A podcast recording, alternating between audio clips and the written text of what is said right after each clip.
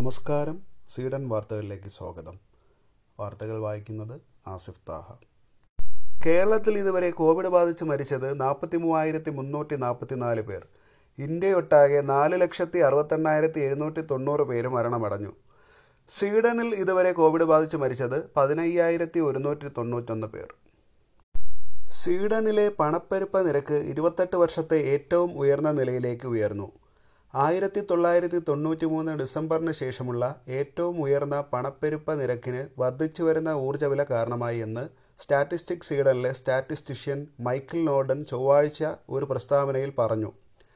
Package ടൂറുകൾ ഭക്ഷണം മദ്യേതര പാനീയങ്ങൾ restaurant hotel സേവനങ്ങൾ വിവിധ ചരക്കുകളും സേവനങ്ങളും എന്നിവയിലും കഴിഞ്ഞ മാസം വില ഉയർന്നതായി സ്റ്റാറ്റിസ്റ്റിക് സ്വീഡൻ അഭിപ്രായപ്പെട്ടു. ഗുരുതരമായ ലംഘനങ്ങൾക്ക് വിധേയരായതിനെ തുടർന്ന് എൻഷോപ്പിംഗിലെ കമാൻഡ് റെജിമെന്റിൽ നിന്ന് അഞ്ഞൂറ് നിർബന്ധിത സൈനികരെ നാട്ടിലേക്ക് അയച്ചു.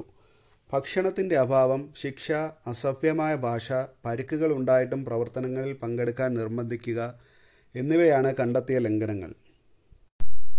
സ്വീഡന് തെക്ക് ഡാനിഷ് കപ്പലുമായി കൂട്ടിയിടിച്ച ബ്രിട്ടീഷ് കപ്പലിലെ രണ്ട് ജീവനക്കാരെ അറസ്റ്റ് ചെയ്തു. ഡാനിഷ് കപ്പലിൽ ഉണ്ടായിരുന്നവരിൽ ഒരാളെ മരിച്ച നിലയിൽ കണ്ടെത്തി മറ്റൊരാളെ കാണാനില്ല. കടലിലെ രൂക്ഷമായ മദ്യപാനം കടൽ ഗതാഗതത്തിലെ കടുത്ത അശ്രദ്ധ അശ്രദ്ധ മൂലമുള്ള മരണകാരണം എന്നിവയെക്കുറിച്ച് സ്വീഡനിലെ പ്രോസിക്യൂഷൻ അന്വേഷണം ആരംഭിച്ചു.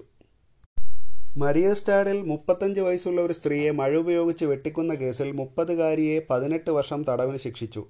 കൂട്ടുപ്രതിയായ ഇരുപത്തഞ്ച് വയസ്സുകാരനെ ഫോറൻസിക് സൈക്യാട്രിക് കെയറിന് ശിക്ഷിക്കപ്പെട്ടു. സ്കാരാബോർഗ് ജില്ലാ കോടതിയുടെയാണ് വിധി. വിധിക്ക് മുമ്പ് ഇരുവരെയും ഫോറൻസിക് സൈക്യാട്രിക് പരിശോധനയ്ക്ക് വിധേയമാക്കിയിരുന്നു. സംഭവ സമയത്ത് സ്ത്രീക്ക് ഗുരുതരമായ മാനസിക വിഭ്രാന്തിയൊന്നും ഉണ്ടായിരുന്നില്ല. അതേസമയം കൊലപാതകം നടന്നപ്പോഴും അന്വേഷണം നടത്തിയപ്പോഴും പുരുഷൻ മാനസികമായി അസ്വസ്ഥനായിരുന്നു. അതിനാൽ സ്ത്രീയെ ജയിലിൽ അടയ്ക്കുകയും അതേസമയം പുരുഷന് പ്രത്യേക ഡിസ്ചാർജ് അവലോകനത്തോടെ ഫോറൻസിക് സൈക്കാട്രിക് കെയറിന് ശിക്ഷിക്കപ്പെടുകയും ചെയ്യും. ഈ വർഷം ഫെബ്രുവരിയിലാണ് മുപ്പത്തഞ്ച് വയസ്സുള്ള ഒരു സ്ത്രീ മഴ കൊണ്ടുള്ള നിരവധി അടിയേറ്റും കുത്തേറ്റും മരിച്ചത്.